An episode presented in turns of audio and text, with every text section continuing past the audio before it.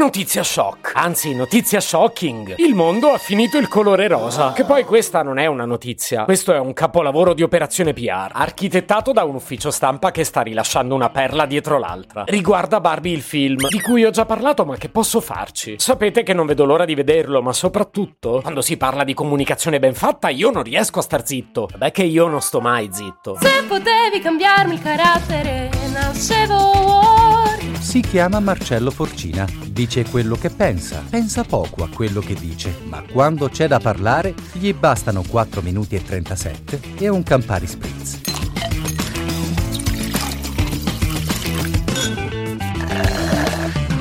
L'uscita nelle sale è prevista il 21 luglio 2023 e lo so, io questo ve l'ho già raccontato, ma mi risale l'urgenza di parlare di questo film per via del titolo della notizia di cui vi parlavo all'inizio. Il mondo ha finito il colore rosa. Capite bene che un titolo così mi chiama in causa. E questo al di là del mio rapporto col colore rosa o con i colori in generale. È quel vago retrogusto distopico e un po' apocalittico che mescolato con il caramelloso lo fa praticamente esplodere. Non lo so, per me è una trovata geniale. Piuttosto sul film, vi serve un ripassino?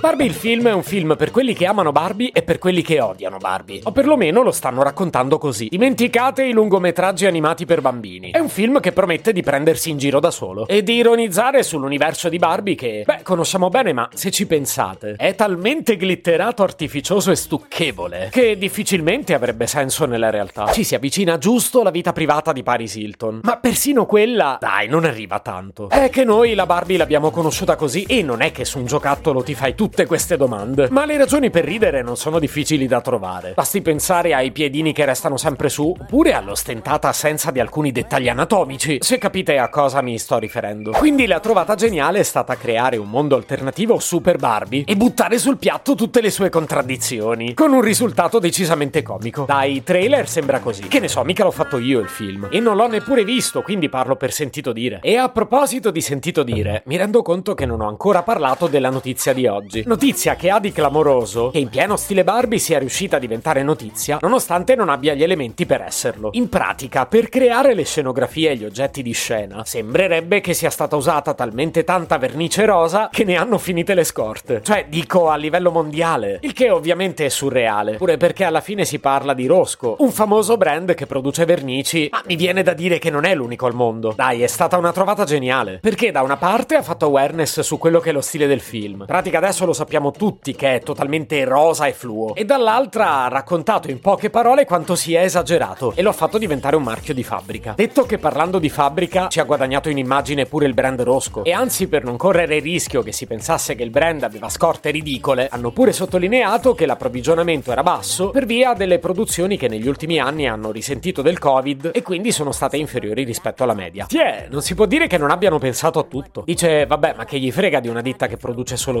vernici? Eh, ma Rosco non produce solo vernici. Stiamo parlando di una vera e propria istituzione dell'industria cinematografica, che sullo scaffale ha pure una serie di Oscar. Dalle luci alle macchine per la nebbia, ai display, a qualsiasi altra cosa dovesse servire, eh. E a me questa cosa puzza di autocandidatura all'Oscar. Poi fate voi. O almeno io, se fossi nell'Academy, ne terrei conto. Ma c'è un ultimo messaggio che parla sotto pelle e secondo me è il più favoloso di tutti. Se a livello di concetto il film di Barbie ha rubato il rosa a tutti gli altri, vuol dire che sarà l'unico ad averne. Sarà l'unico film totalmente profondamente rosa della storia del cinema. E sappiamo tutti che quando c'è così tanta concorrenza, avere un elemento di unicità è la chiave del successo. È un po' come se io, per diffondere il mio podcast, raccontassi in giro che la stupidità è finita tutta qui. Se non avessi una vita professionale, forse lo farei. Se potevi cambiarmi il carattere, nascevo Ward. Un podcast inutile, effervescente e tossico, come una pasticca di mentos in una bacinella di Coca Zero. Questa serie è disponibile su tutte le principali piattaforme di podcast: Spotify, Apple Podcast, Google Podcast, Spreaker, Amazon Music e a breve anche sul citofono di casa tua. Stelline, recensioni e follow sono molto graditi. Per due chiacchiere con Marcello e aggiornamenti sui prossimi inutili episodi, segui il canale Instagram Chiocciola Nascevo Word oppure cerca su Telegram l'account Chiocciola Marcellogram.